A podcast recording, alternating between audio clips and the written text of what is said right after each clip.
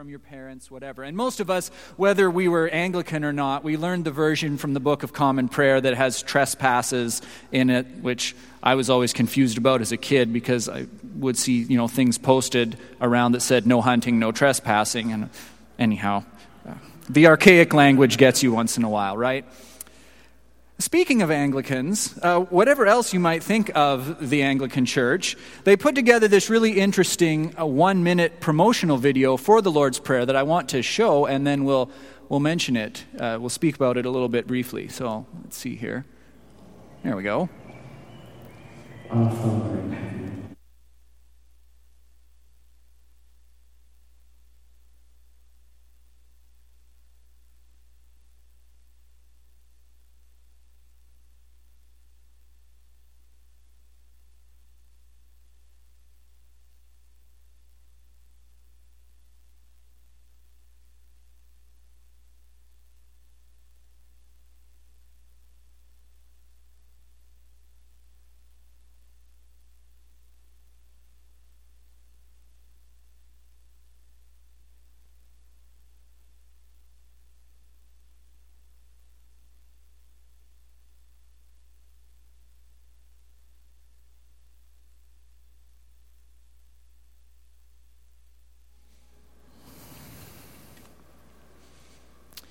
So here's the thing they, bought, they put this ad together with the intention of buying time in movie theaters to show as an ad before the feature presentation. And the idea was they were going to show this promotion for the Lord's Prayer uh, in, in the promotional material before Star Wars, The Force Awakens. This is what the Church of England wanted to do, but the ad was banned by the cinema companies, and it was banned because it might offend people. And this is not in North Korea or Saudi Arabia, this is in Great Britain. Now, of course, I think the cinema companies got one thing right. I don't think they were right to, to ban this ad, but I think they understood one thing. They understood that the Lord's Prayer is not just some little innocuous, innocent, harmless thing that we repeat mindlessly at weddings and at funerals. What is contained in the Lord's Prayer are words of power and, and, quite frankly, radical ideas about God and about humanity. I don't think they were right to ban it, and neither did a lot of secular politicians. But I do think it is interesting to note that these secular media companies that run the, the movie theaters did seem to recognize that there's something there in the Lord's Prayer that maybe we as Christians take a bit for granted. So, as we normally do, I'd invite you to stand for our scripture reading. I'm going to read the material just prior to the Lord's Prayer. I know we covered that last Sunday, but it gives some important context and then we'll say the Lord's Prayer together. And we will just say the, the traditional form with the archaic language, because it's probably what we all know best. And uh, we'll say the, the end part as well, for thine is the kingdom when we get there. So, beginning uh, Matthew 6. And when you pray, you must not be like the hypocrites, for they love to stand and pray in the synagogues and at the street corners, that they may be seen by others. Truly I say to you, they have received their reward. But when you pray, go into your room and shut the door and pray to your Father who is in secret, and your Father who sees in secret will reward you. And when you pray, do not heap up empty phrases as the Gentiles do, for they think that they will be heard for their many words. Do not be like them, for your Father knows what you need before you ask Him. Pray then like this Our Father, who art in heaven, hallowed be thy name. Thy kingdom come, thy will be done, on earth as it is in heaven. Give us this day our daily bread, and forgive us our trespasses, as we forgive those who trespass against us. And lead us not into temptation, but deliver us from evil. For thine is the kingdom, and the power, and the glory forever and ever. Amen. You may have a seat.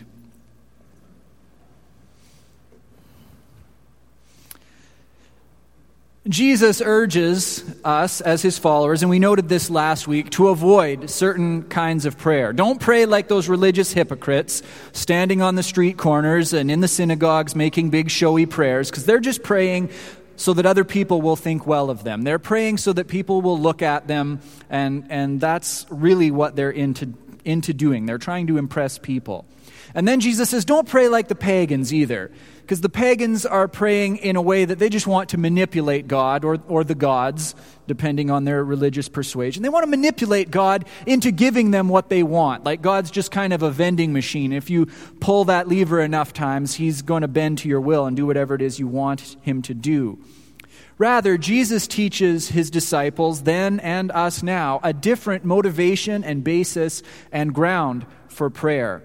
And since it's Father's Day, I know sometimes in this community with high school grad on Father's Day typically, it can get a little bit lost, but I do want to spend the majority of our time together looking at the opening phrase, Our Father.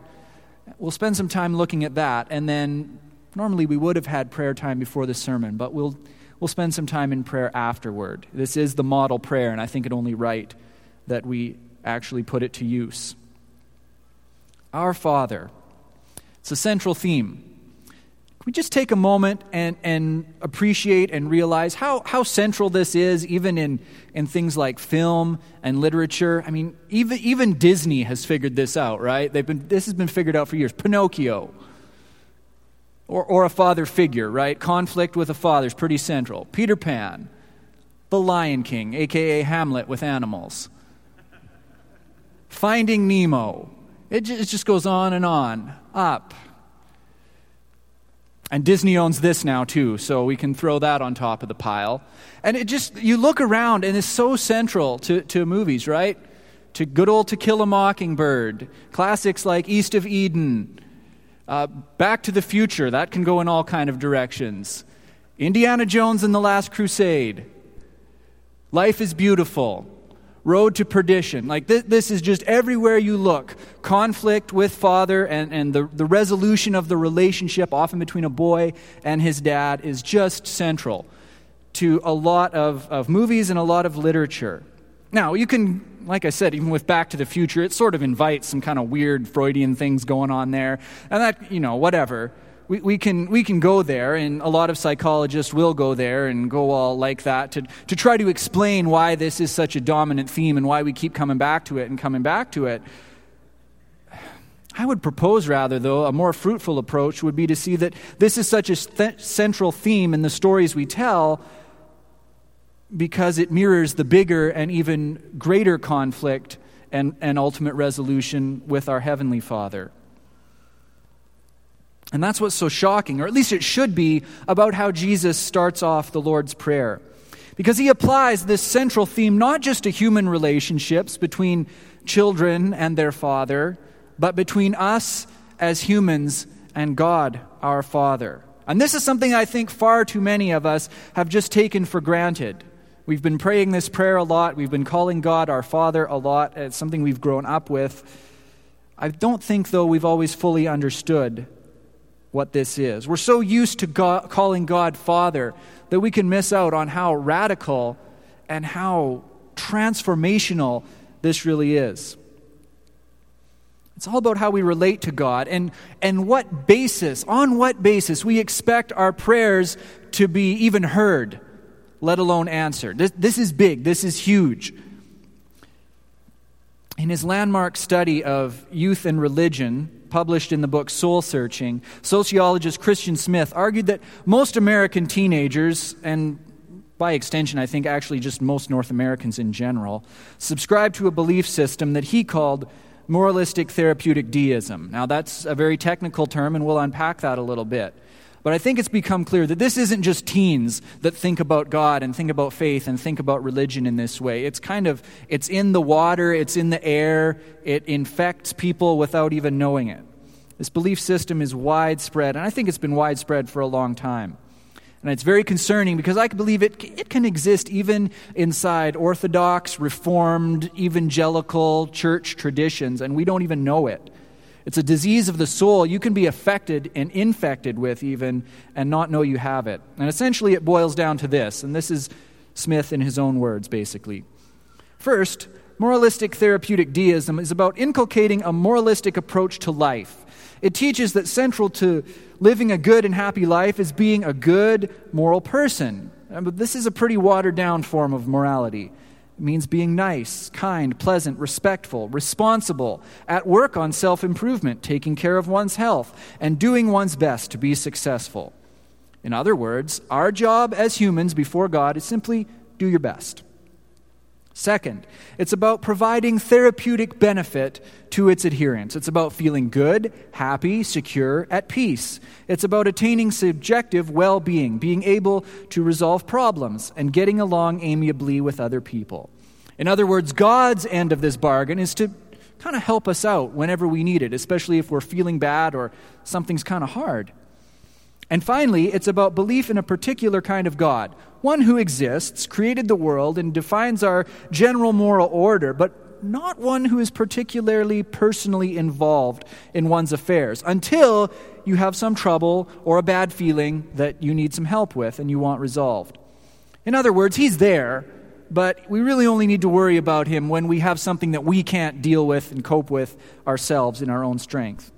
And like I said, this is the water we drink and the air we breathe in our culture. And it's not just liberal Christians, and it's not just health and wealth people or nominal Christians that think this way. We can call ourselves evangelicals, but we can be infected too. Even just consider this how much time do we frequently spend praying for those kind of more therapeutic things, whether that's subjective or even just spending a lot of time praying for health needs and financial concerns. And then compare that with how much time we spend praying for Christ likeness, right? The transformation by the Spirit into the image of Christ. Can be a little bit of a sobering thought. But this watered down view of a relationship with God doesn't cut it. It didn't cut it either for the Jewish religious leaders who are really into the moralistic end. It didn't cut it for the pagan people in Jesus' time who are really into the more therapeutic and deistic end of this. It seems to be just a natural way that we try to bargain and approach God, but it doesn't work, and it won't cut it now either. So, what does Jesus mean when he teaches us to address God as Father? Behind that one word, Father, is a wealth and treasure of truth about who we are and about who God is and about how we can relate to him right? When we address god as father when we say the lord's prayer we can rattle that off. Takes only a few seconds. But those words our father that's like the tip of the iceberg just the little bit sticking up above the water and down below the surface there is a wealth of truth about our god that we can scarcely comprehend. So first of all Jesus is the only one who can call God Father by right. This is getting a little bit beyond the Sermon on the Mount. But from the New Testament as a whole, we can understand why God is called Father and why Jesus teaches us this language. It's not because, in some vague and general sense, God is the Father of us all, humans, because He made us all.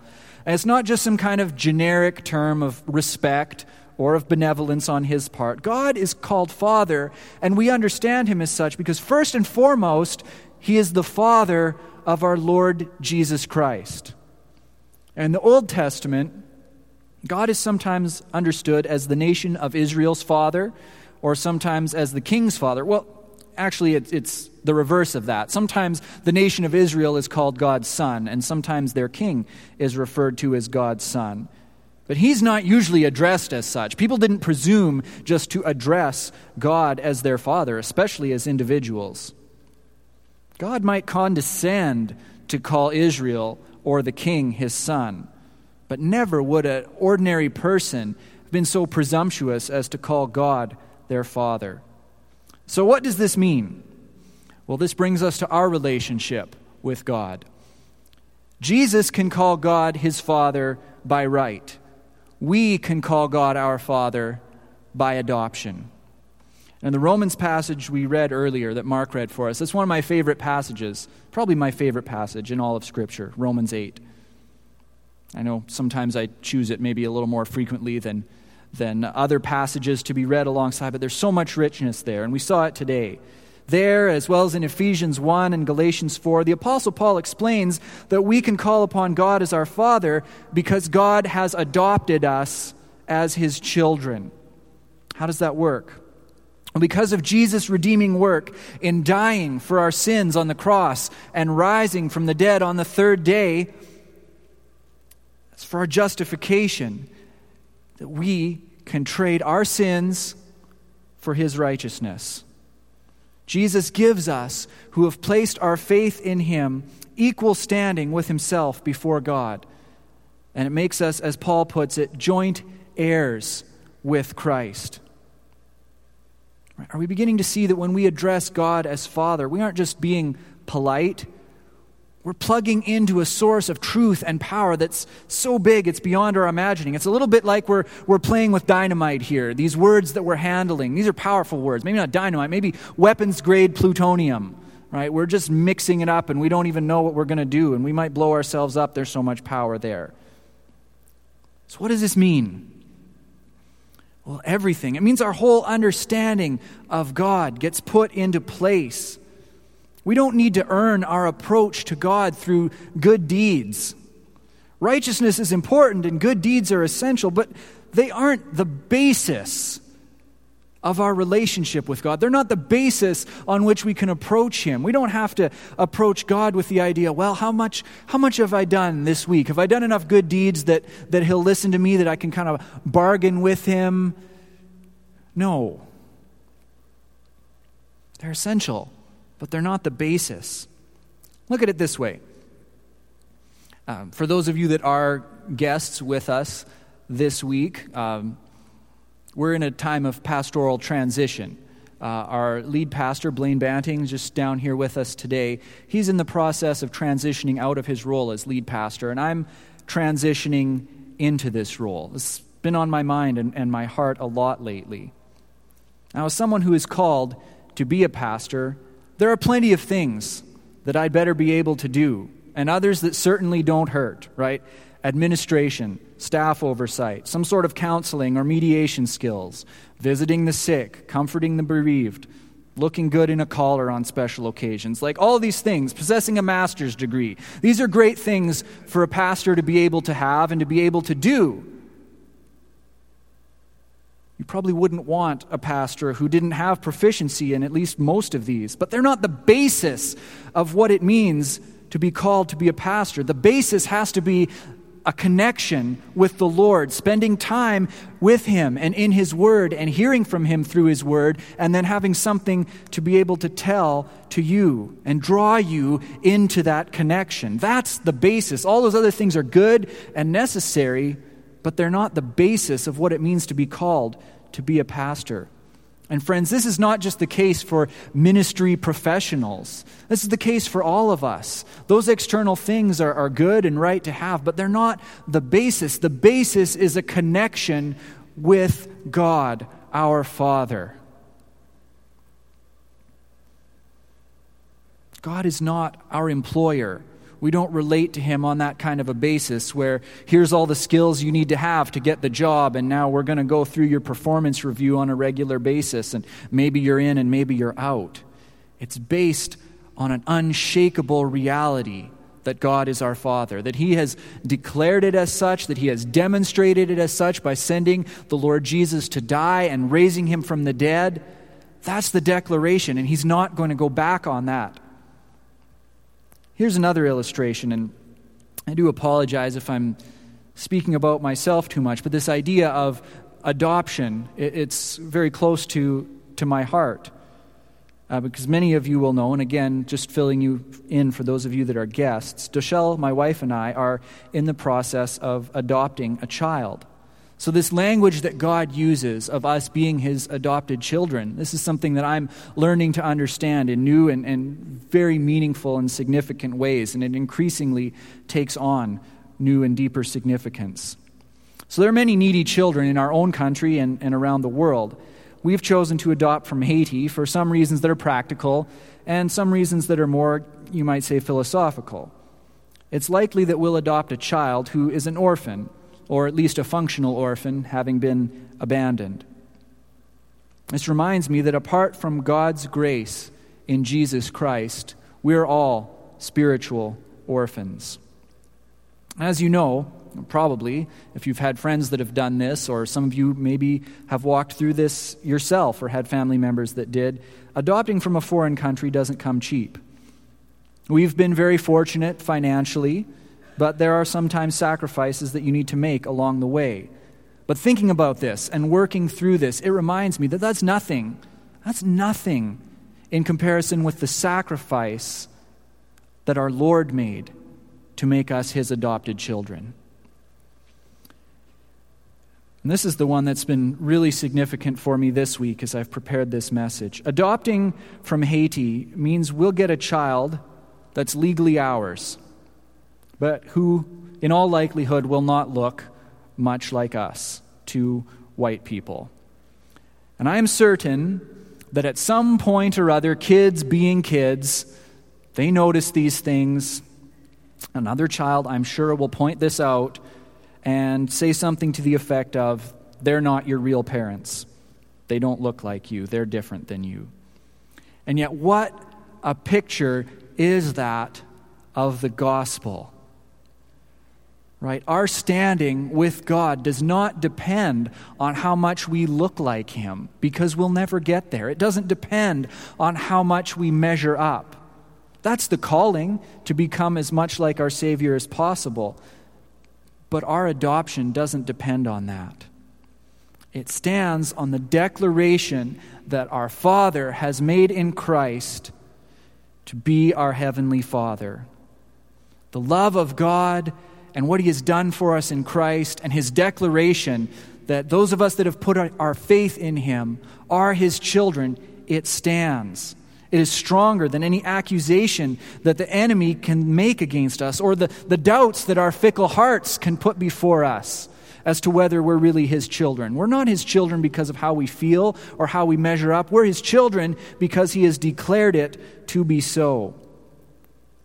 The love of God and his promises that we will be like Jesus, that's stronger too than any of the very real differences and shortcomings we may see in this life. You see it, the difference that this makes. Do you see the, the solid foundation that this puts under our feet? That's, that's the end of the Sermon on the Mount, right? The building your life on the rock or building your life on the sand. We'll get there in due course. But do you see the solid foundation that, puts, that this puts under our feet? We don't have a foundation that we're unsure of if it's going to bear the weight. We have a foundation because Jesus has died and risen, and God has declared that we are his adopted sons and daughters. That gives us confidence. That should give us boldness. You know, saying the Lord's Prayer, even just when we begin with Our Father, right? We can treat that like a little thing that we rattle off, kind of the equivalent of a couple of double A batteries. Maybe if you're really adventurous, like licking the 9 volt one, who's done that? Yeah, some of you have, just for kicks, I know. But it, it, that gives you a little zap, a little buzz. But what we've plugged into here in the Lord's Prayer, even in the first phrase, Our Father, that's not like a little battery you hold. That's 220 volts, and you just stuck a knife in that outlet. That's going to that's going to throw you, right? That is powerful. Anybody ever got shocked by 220? Yeah, yeah. It, it, it's, it's not pleasant, but it's powerful. That's, that's maybe the shock that, that some of us need for what the Lord's Prayer actually is. But here's the thing Jesus didn't primarily give us the Lord's Prayer so that we could think about it, so that we could kind of sit around and, and you know, consider and, oh, that's a nice thing. Okay, on with the rest of our day. Jesus gave us the Lord's Prayer so that we could use it. Yes, there's tremendous theological wealth in there, and we do well to think and reflect on it. But primarily, He gave it to us to use. For the last two or three weeks, if you subscribe to junk mail, or if they just stuff it in your mailbox, uh, you might have noticed everybody's been running Father's Day sales and ads, haven't they? And Canadian Tire seems excellent at this. Like they've been gearing up for this for weeks. They've been coming. Father's Day this, Father's Day blowout, get dad some stuff. And it's a lot of tools. That's Canadian Tire's specialty, right? Cordless drills, air compressors, table saws, all that kind of stuff. Canadian Tire is putting that on sale in hopes to somebody's dad needs that. Here's the thing though tools are meant to be used. Wouldn't be much of a Father's Day gift if you got that shiny new table saw or cordless drill set or whatever it was, and you just, what would you do? Take the owner's manual out, kick back in the easy chair, read the owner's manual, ah, read the warranty, read it in another language because who nobody would do that, right? That's not what you do with a, a new cordless drill or a table saw. You get that out, you take it into the yard, and you build a doghouse, or you build a fence, or you build a deck. That's what these things are for. They're not just there to sit in the box and look nice. Generally speaking, we, we think that people that have tools or sporting equipment that's all shiny and new, that's not right. They're supposed to be a little scuffed up because you're supposed to be using these kind of things. The Lord's Prayer is the same. Whether we say it together as we did earlier, or we use it as a model or a guide for our prayers in our families or as individuals, Jesus gave it to us to use. And is full of power as we do that, as we use it to approach our Heavenly Father. So, we're going to conclude our sermon a bit earlier than we normally would have. At least I think it's a bit earlier, judging by, I hope this is right. Yeah, it looks right. Okay. We didn't have a corporate prayer earlier as we normally would in our service, but we're going to spend some time in prayer. We could spend a whole sermon series on the Lord's Prayer. And I realized quite quickly that a sermon on the whole prayer, we might be here all afternoon if we're going to try to start plumbing the depths of each phrase and each little segment of the Lord's Prayer. But as I thought about it, as I've just said, the Lord gave this to us so that we can use it, so that we can put it to work to teach us how to pray. So that's what we're going to do. The Lord's Prayer, I believe, makes the most sense when we use it together. All the language that Jesus taught us is plural language, right? Our Father, give us this day, forgive us our trespasses. And so I would encourage you, as we move to a time of prayer, gather around with those that are near to you, that, you're, that you've come here, that you're sitting with. Gather in groups of two or three or whole families. Some of you might be here with extended family. Gather together, and I'll, I'll guide us. But go ahead. You can, you can shuffle around, you can move as you need to. We're going to spend some time talking to our Lord. I recognize that there's a measure of a little bit of awkwardness in this. But here's the thing sometimes that awkwardness it's just something we need to push through. You, you just need to get a little bit past it, and there is richness and God's blessing on the other side of that. I know sometimes preachers get up at the front and they're awfully fond of saying, Get out of your comfort zone, but get out of your comfort zone a little bit. So, what we'll do, I'm going to introduce each line, and then we'll leave some space, some time for you to pray with those that are around you. We'll have a little, little uh, background music so it's not just silent. And that also helps, too, if, if you're uh, praying about some things that are fairly personal, uh, just to kind of provide a little bit of cover there uh, so you don't feel like the whole auditorium is listening. We'll leave a little space and then I'll conclude. I'll do my best to kind of give an appropriate amount of time, but I probably will end up cutting some of your prayers off a little bit, but I'll try to be sensitive to, to allowing enough time for that. I would encourage you to, to just pray each time. You don't, we don't need to spend a lot of time each, each petition in the Lord's Prayer kind of discussing our prayer requests ahead of time. Just pray.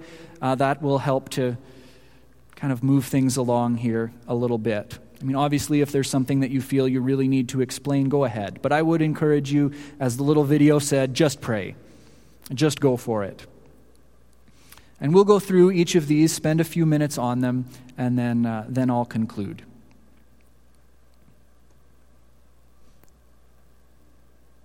So, let's begin. Hallowed be thy name. Let us take some time to praise God for who he is, for his character, and for his goodness toward us in Christ. Let us pray.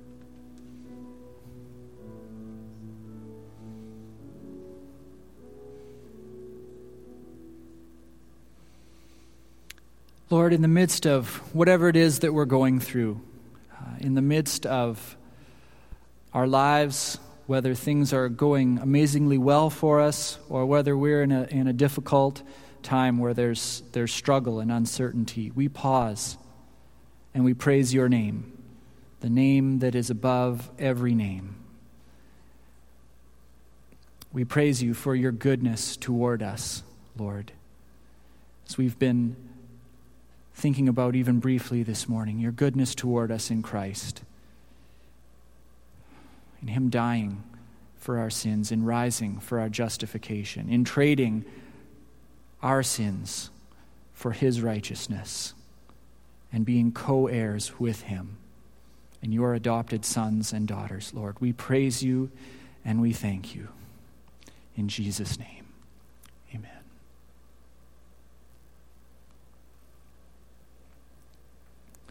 There are so many ways that we see our world is not as God would have it. There are wars and violence, and there's hatred and pride and brokenness and pain. But let us pray that God's reign would come in our lives, in our church, our community, our nation, and our world, and that we would be instruments of that kingdom, of that reign. Let us pray.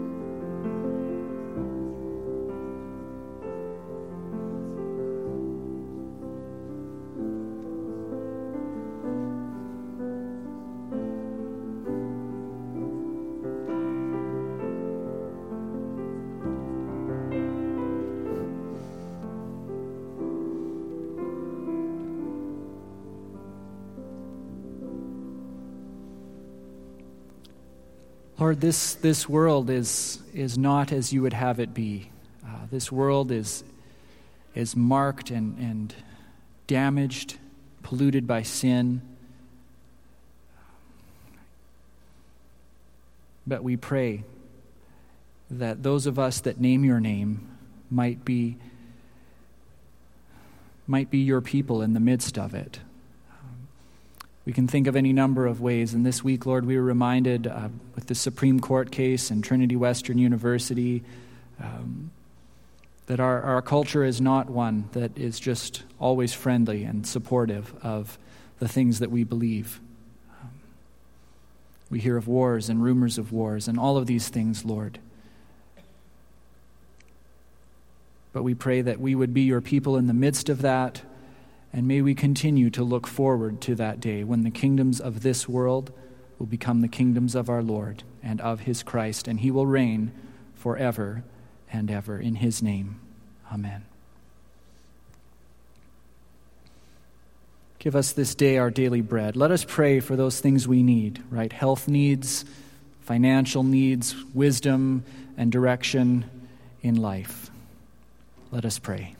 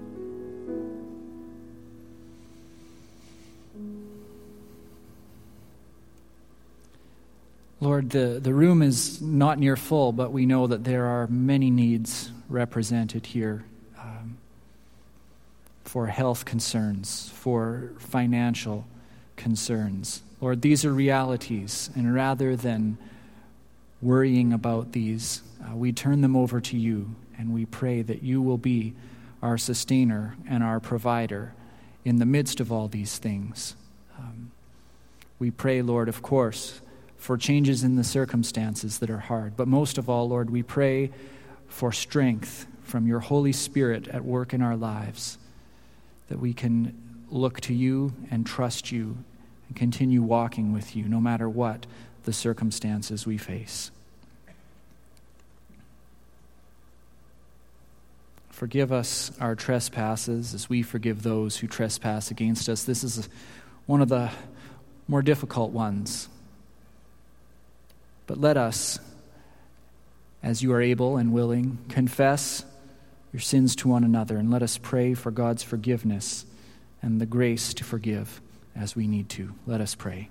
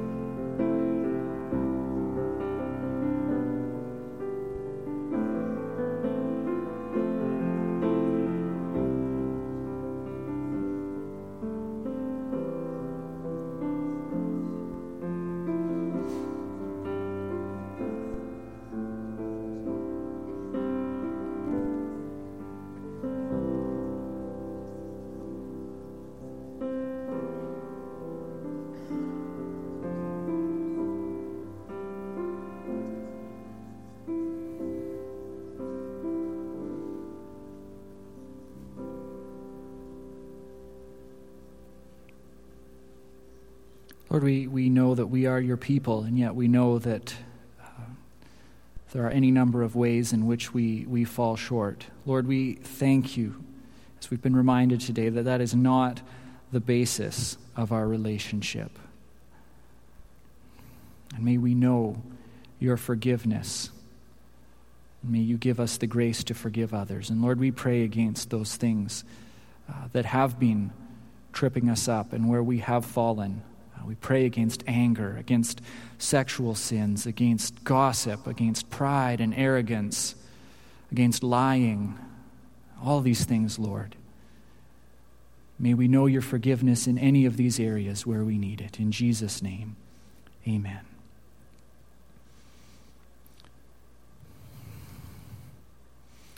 Lead us not into temptation. And uh, it is in addition to being Father's Day, a, a, special Sunday, a special weekend in this community, it's our high school graduating class. And I've been trying to look and squint through these really bright lights, but I do think I see a few of our high school grads with us today. And I'm going to do that thing you probably hate. But would you be willing to stand? And we would like to pray for you. Let's see, we've got a few. Is that Marcy back there? Yeah. Liam, is that you? Yeah. Victoria, All right. Let's, those of you that are nearby, these young men and women, gather around them. There are so many temptations that face young people, whether they're leaving home, going to work, going to school elsewhere. There are so many temptations in, in this world today. Temptations um, Of course, we can think of the stereotypical ones of living the lifestyle common at universities. We get that. But there's also all kinds of pressures and temptations about what kind of worldview and, and what you consider of the most importance in life that gets challenged. And so let us take this last moment of the Lord's Prayer. Lead us not into temptation, but deliver us from evil. And pray that specifically for these young men and women. You don't have to remain standing if you don't want to. We've seen who you are, but gather around them, those of you, even those of you that aren't right there. If you want to get up and go over and gather around and pray for them, I'll leave some time to do that and then I'll, I'll conclude.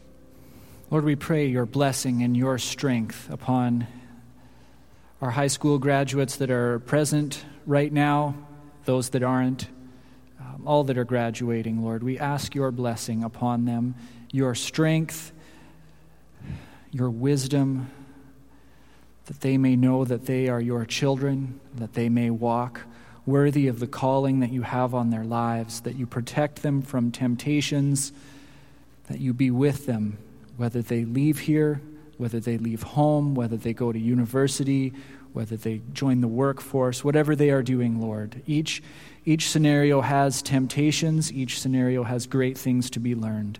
We pray that you would protect them from the former and that you would help them to embrace the latter. In Jesus' name, amen. And let's conclude. For thine is the kingdom and the power and the glory forever and ever. Amen. Now, I know this has been a little different than what we normally do on a Sunday, but one of the things that I'm deeply convinced of as I begin to transition into this new role as your lead pastor over these next few weeks and months is that church is not meant to be a spectator sport.